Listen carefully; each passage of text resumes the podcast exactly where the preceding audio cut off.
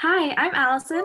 And I'm Sandhya, and this is The Universal Grain, a podcast where we, two Generation Z Asian American teenagers, strive to share our perspectives by exploring issues that not only affect us, but our audience as well. Today, we're going to be talking about restorative justice and more broadly, the criminal justice system and re entry upon being in the prison system. Today, we have special guest Professor Reiter, a contributor to the Prison Education Project and professor at UCI, who is well versed in the treatment of individuals in prison. Hi, Mrs. Reiter. Thank you so much for joining us today. We wanted to start us off by asking you a few questions. Um, first, can you tell us a little bit about your background and some of your previous work? Sure, and thanks for having me. It's great to be here. Um, so I'm a professor of criminology, law, and society at the University of California, Irvine, and uh, my research has uh, long focused on prison conditions and prison policy. So um, largely around extreme conditions of confinement, like long sentences and long-term solitary confinement. Um, but kind of parallel with that research work to understand how we get the policies we have and what people experience living under those policies. Um, I also have long done work around education in prison. So um, I started uh, volunteering in prison when I was in college in a juvenile facility and a local jail doing kind of tutoring and uh, GED preparation. And then I taught, um, I started a program doing similar things on Rikers Island in New York when I was working there after college. And then I taught in the what was what used to be called the Prison University Project at San Quentin when I was in graduate school, which at the time was the only uh, college program in the state for people who were incarcerated. And now that brings me to um, working at UC Irvine to build a bachelor's degree for incarcerated students out of the University of California system. So um, that's kind of, I think, what brought us together today and, and some of the, the work I've been doing. So, along those lines, was there a certain exigence for the pro like starting the prison education project or was there just like um, demand that was just you know cu- accumulating over the t- over the course of however many years you've decades yeah. um, no that's a great question and there was in some ways an, an impetus and that was um, there's really been a shift at the first at the state level and now at the federal level in terms of supporting higher education in prison. So when i started teaching in prison when i was in college in the late 90s pell grants had just been removed for prisoners. So that meant that um, education programs that had operated in prisons were shutting down around the country. Um, and now we're in this really exciting moment where this January Congress restored Pell Grants for people who are incarcerated. So these programs are kind of in this moment of blossoming. But we've been working on this initiative before that because California has really been ahead of the nation on this. In 2014, our state legislature passed a budget allocation to support community colleges offering associate's degree courses in prisons in the state. So I said in the in the 2010s, I was teaching in one of the only college programs in the state in prison. Um, after 2014, with this budget initiative, each of the 35 state prisons in California now has face-to-face community college programs in place. Of course, with the pandemic, um, more of that is happening via correspondence and mail.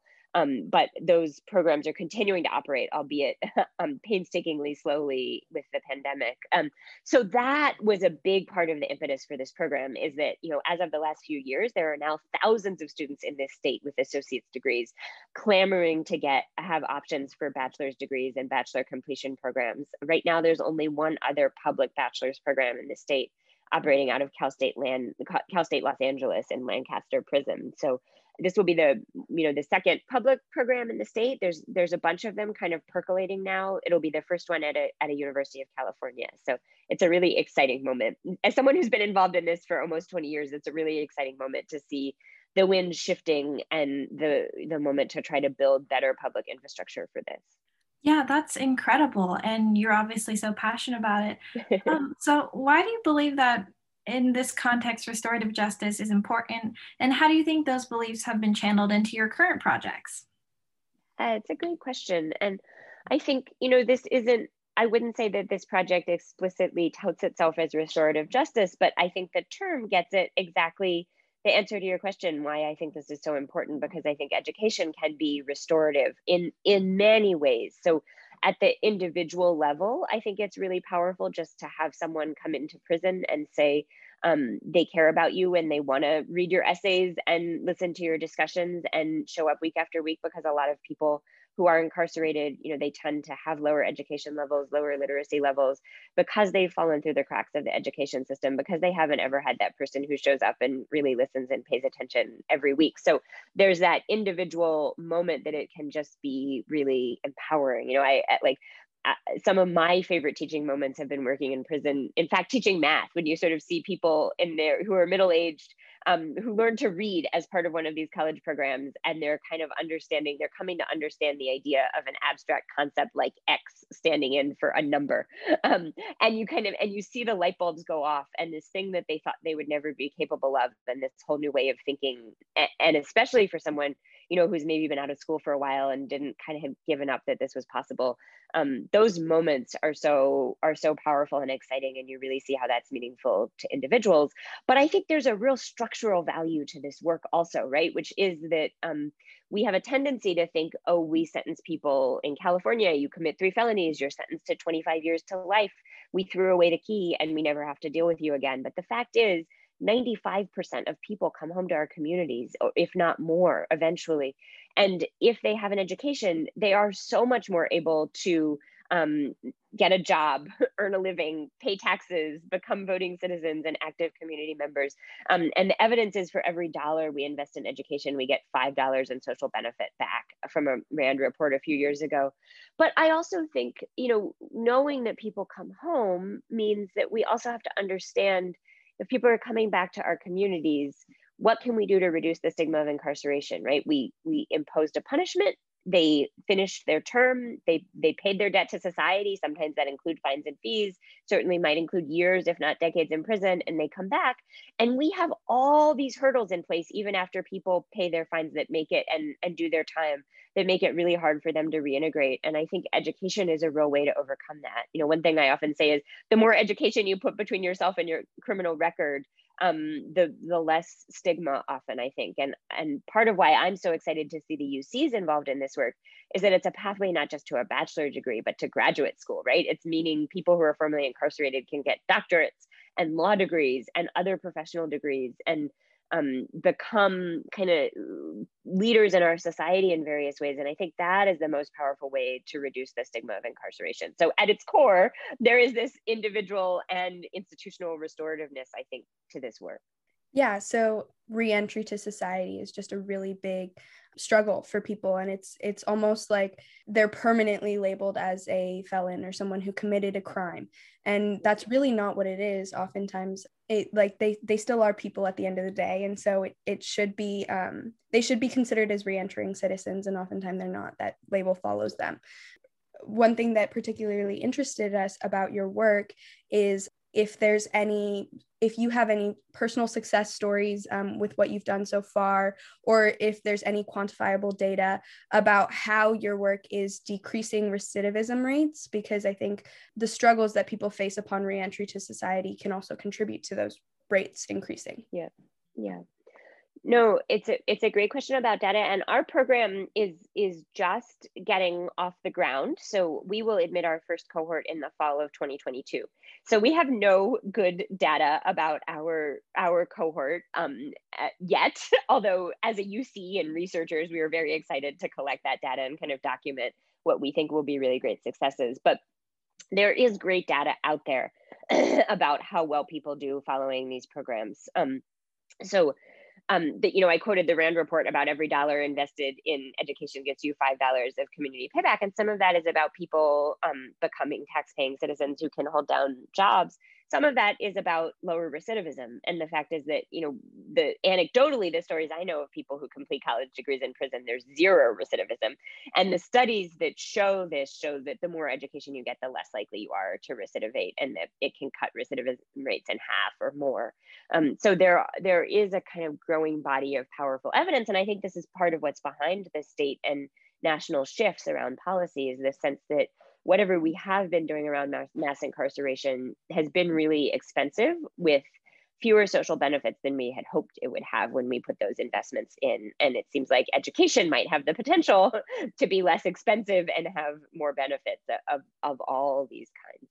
Yeah, that sounds incredibly interesting. So I know that you said that your prison education project is still in the initial steps, but um, are there any particular challenges that you can foresee or you're worried about um, in this obviously massive and incredibly uh, profound project?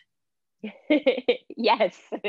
So so many. I mean i think i think we will overcome them right? I think i think we really have momentum and excitement but um i think it's really helpful to talk about the challenges um because they you know they they give you a sense of what individuals face who are incarcerated or coming out of prison and also a sense of what institutions face in trying to you know what it's like to try to move a massive public institution into a new area of work. Um, so one challenge I like to talk about is just the process of admitting students from prison to the University of California because um, everything has moved online and there are no computers or internet in prison. And so one of the things we're working on is literally how do we get them paper applications that are valid in the system and make sure that we can get them admitted.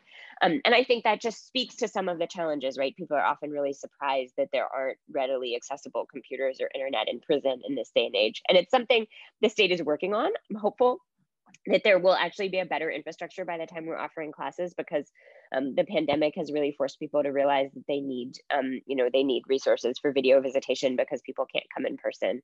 Um, they need resources to continue these college programs. So there is a movement to build more of that but but for right now it doesn't exist. So that's one really big challenge right is how do we how do we work with students with limited you know that don't have the resources that we just assume anyone in this day and age has and certainly any student in terms of internet and computers. Another challenge is just figuring out kind of the logistics of offering courses right? One of the challenges the state has faced is that um, it's easy to go in and just offer you know people always are interested for various reasons to teach in prison and then once they do it they realize it's really rewarding and they want to do it more. But that means that sometimes these programs roll out and just offer whatever they can get people to teach and it's not necessarily structured to make sure that students get a degree or that they get an associate's degree that's transferable to a cal state or a uc or they did get a degree that's meaningful to them and that can help them get a job they want and so that's that's another place where a lot of the work is is making sure we offer the right classes to get people to graduation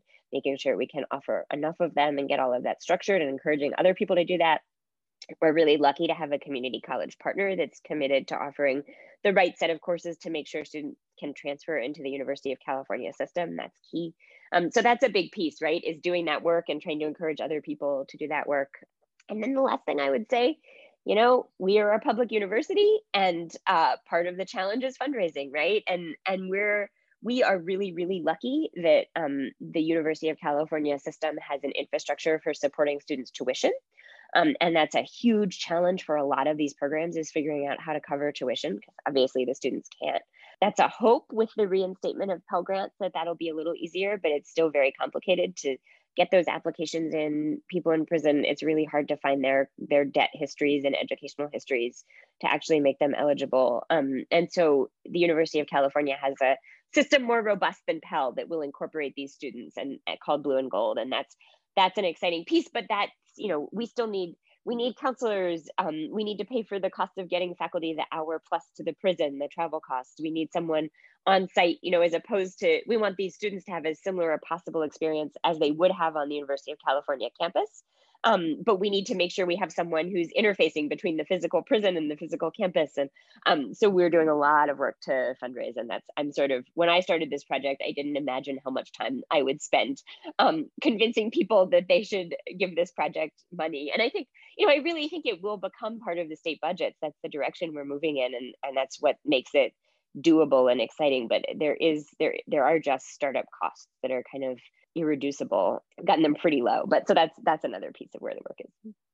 Yeah. So obviously we know that um, your project right now is in its very it's taking baby steps right now, and your cohort is um, there. There's a long future for your project, but we just wanted to know that once like what are the plans or if there's any plans for expansion after you um, finish with your first cohort of students Absolutely. And that is, we are talking about this as a demonstration project. Um, so the idea is that we really hope that we can um, show how this works and that it will be widely replicable. So um, expansion is kind of that's kind of our ultimate goal. And we talk about expansion in two ways. One, um, for the pilot cohort, we're offering a degree in sociology because that's what the, uh, the community college is offering the associate's degree in. And so it's a very streamlined pathway into the bachelor's degree in sociology.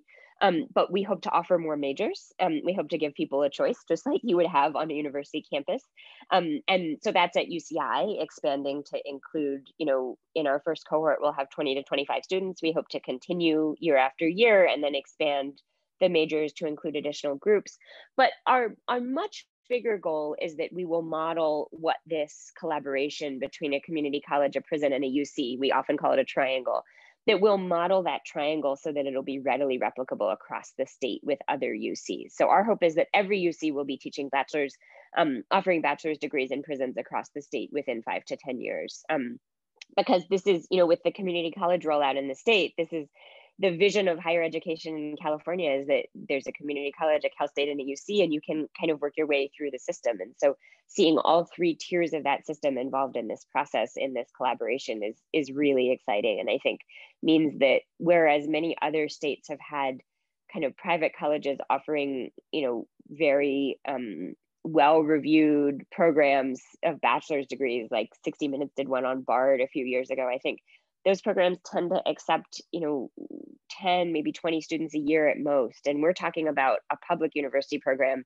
that could accept hundreds if not thousands of students in any given year to really scale up the the number of incarcerated people getting bachelor's degrees and to create pathways for people who come out of prison to ensure that they can complete a bachelor's degree on the outside also wow that's amazing um, for our audience out there, um, how can they support you and your team? Do you have any resources that maybe they can look into? That's awesome. I'm glad you asked. Um, so we have a website uh, that's called it's it's an easy one. It's called prisoneducation.uci.edu. Um, the program, the acronym for the program is lifted, leveraging inspiring futures through educational degrees. But the, the website is just, you don't even have to remember the acronym, prisoneducation.uci.edu. And there, um, I'm I'm proud of our website. We have some we have some great stories from formerly incarcerated students who are on the UC campuses already. Um, and we have a link where we're in the process of getting a newsletter off the ground so you can kind of follow our work. We haven't yet, but there's a place where you can kind of let us know if you'd like to receive that, and then you'll get a surprise in your inbox eventually. Um, and we also have a donate button, and we're working, you know, if you if you work for an organization that does charitable giving projects or you um, have, you know, contacts who might be interested in supporting something like this, um, it's really it tends to be something that I think does best with local level support and networks. And so it's great, you know, um, signing up for a mailing list will kind of, um, I think, get you clued into possible ways to support our students, both financially and, you know, through networks, right? We're really excited to kind of build groups of people who are excited to mentor and work with these students over the longer term in our in our communities. Well, thank you so much for talking with us, and you're doing great work. And um, yeah, it's really inspiring. Thanks. Thanks for your great questions and being excited to cover this work. of course. So, like Professor Reiter said, education plays a big part in the reentry of citizens uh, who have been formerly incarcerated and it decreases recidivism rates. But I think beyond that, education has a lot of, it plays a lot of different roles in society. And I think that restorative justice in the field of education is really important. So, we wanted to talk more about that as well. Yeah. So, restorative justice, in a nutshell, is kind of based on the understanding that a crime is a violation of people and relationships. And so, the principles of restorative justice are based on respect, compassion, and inclusivity rather than strict punishment or violence. And so, um, it encourages meaningful engagements and accountability, and it provides opportunity for healing, reparation, and reintegration rather than ostracizing those who have made mistakes from our society. And it can take on a lot of different forms at a lot of different stages in the criminal justice system. Yeah, and it's based on three foundational principles. So the first is that crime causes harm and justice should focus on repairing that harm. The second is that people most affected by the crime should be able to participate in its resolution. And the third is that the responsibility of the government is to maintain order and, and of the community to build peace. So, really what it em- emphasizes is summarized perfectly in the corner posts. Um, and there's four of those. So one is the inclusion of all parties. The second is encountering the other side. The third is making amends for the harm. And the fourth is reintegration of the parties into their communities. So it provides both victims and offenders with more satisfaction that justice has been done than in the traditional criminal justice system because it facilitates more of a connection and more communication. And I think communication is something that the criminal justice system lacks. It just uh, slaps on a sentence to someone who's an offender with no real dialogue between the person that they've harmed or analyzing behavior and emotions. I think that the criminal justice system has had a very black and white approach to violence and crime. It doesn't really analyze motives or circumstances. It doesn't foster communication and it doesn't take a proactive re- approach to how crime can be stopped in the early stages it, when communities are underserved. Does that play a role in crime? There have been a, there's been a lot of research about that and yet the criminal justice system still hasn't taken that into account, which is why restorative justice is such an appealing option. Exactly. A lot of the times it feels as though the criminal justice system can be very superficial in nature and in what it represents. It often just looks at the action and the consequences and fails to realize the larger trends and meanings behind a lot of what's happening in our society. And that so much of that can be ailed by systems like restorative justice that allow people to look deeper and treat cases with the humanity that they deserve because um, I think a lot of us can feel desensitized by, you know, we have like criminal cop shows and we have Judge Judy, but more than that, it's it seems almost like it happens every day. And we forget that these are people's lives at stake that these they have families and they have hobbies and they have interests. And restorative justice is such a way to help them gain back that place in society that you know that sentence sometimes can deny. It also fosters emotional well-being. Um, it reduces the uh, crime victims propensity to desire violent revenge against their offenders. And it also reduces crime victims pr- post-traumatic stress symptoms and the related costs of it. Um, so on a school level you might be wondering how is this implemented? So say in high schools there can be high discipline rates and um, underserved populations. And because of racial profiling, which still happens on school campuses, um, students who get disciplined may tend to be of one race. So, this is really where restorative justice can come into play because kids may be in an underserved school or just not have a support system that they need. And that can lead to um, behavioral problems or people acting out and implementing restorative justice helps rectify that issue before it results in a disciplinary problem.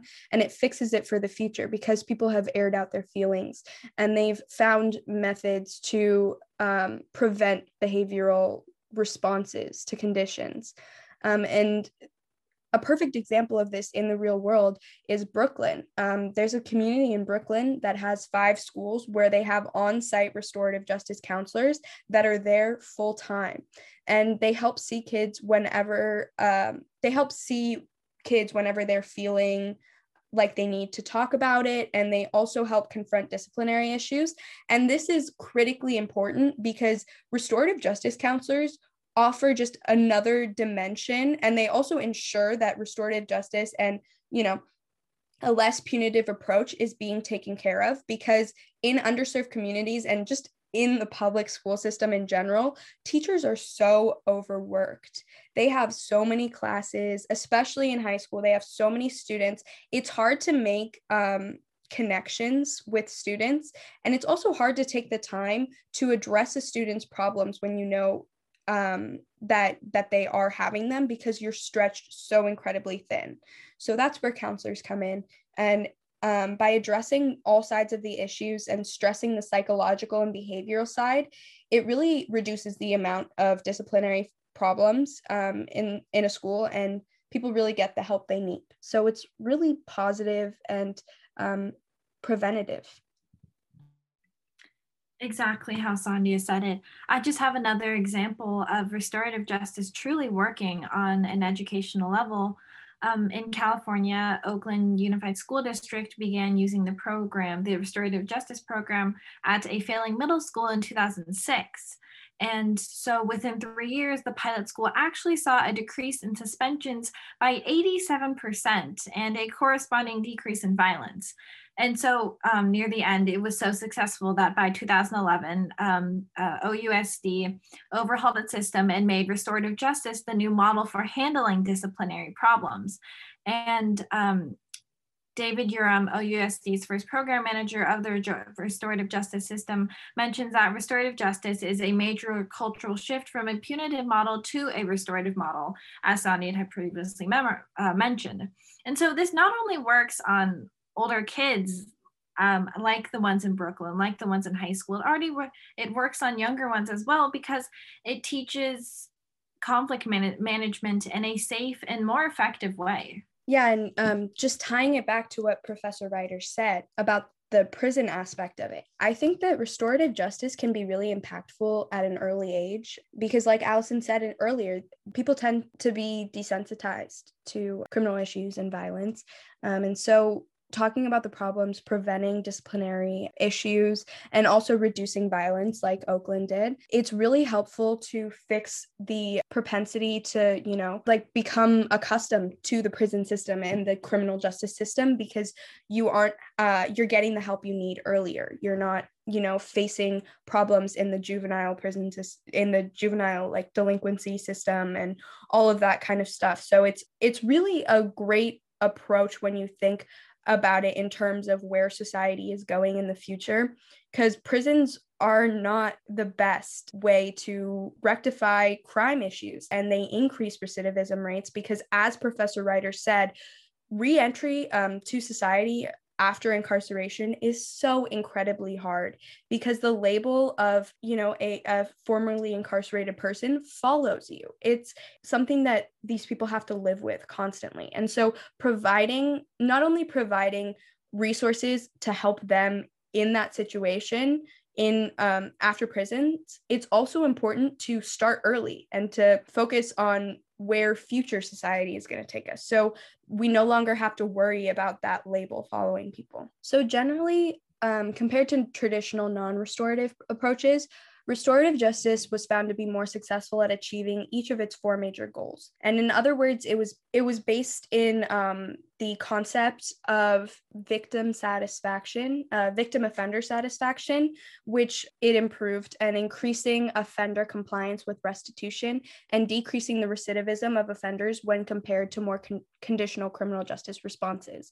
So those would be you know incarceration probation court ordered programs and all of that stuff. So, restorative programs were significantly more effective than these approaches in all four of the um, in all four of its goals. Again, increasing satisfaction, emotional well being, um, and really rectifying the psychological and behavioral aspect of why that person committed the crime they did. In many states, restorative justice practices significantly have reduced recidivism and improved restitution rates. And although some people may re- view restorative justice as soft on crime, the approach actually improves the dynamics of how society deals with youthful offenders and as juvenile recidivism rates decrease, the adult prison population, it's, it's probable that the adult popu- population can diminish as well.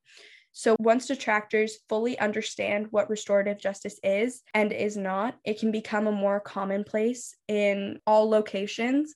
And it really can move us towards a society where incarceration isn't a isn't as pervasive of a practice or um, where we really don't need prisons. And with all said, we understand how this can sound kind of overwhelming, you know, such an amazing and incredible thing that people are doing around the world. But you know how do we put this on a local level? How do we start doing that with our children as soon as we can?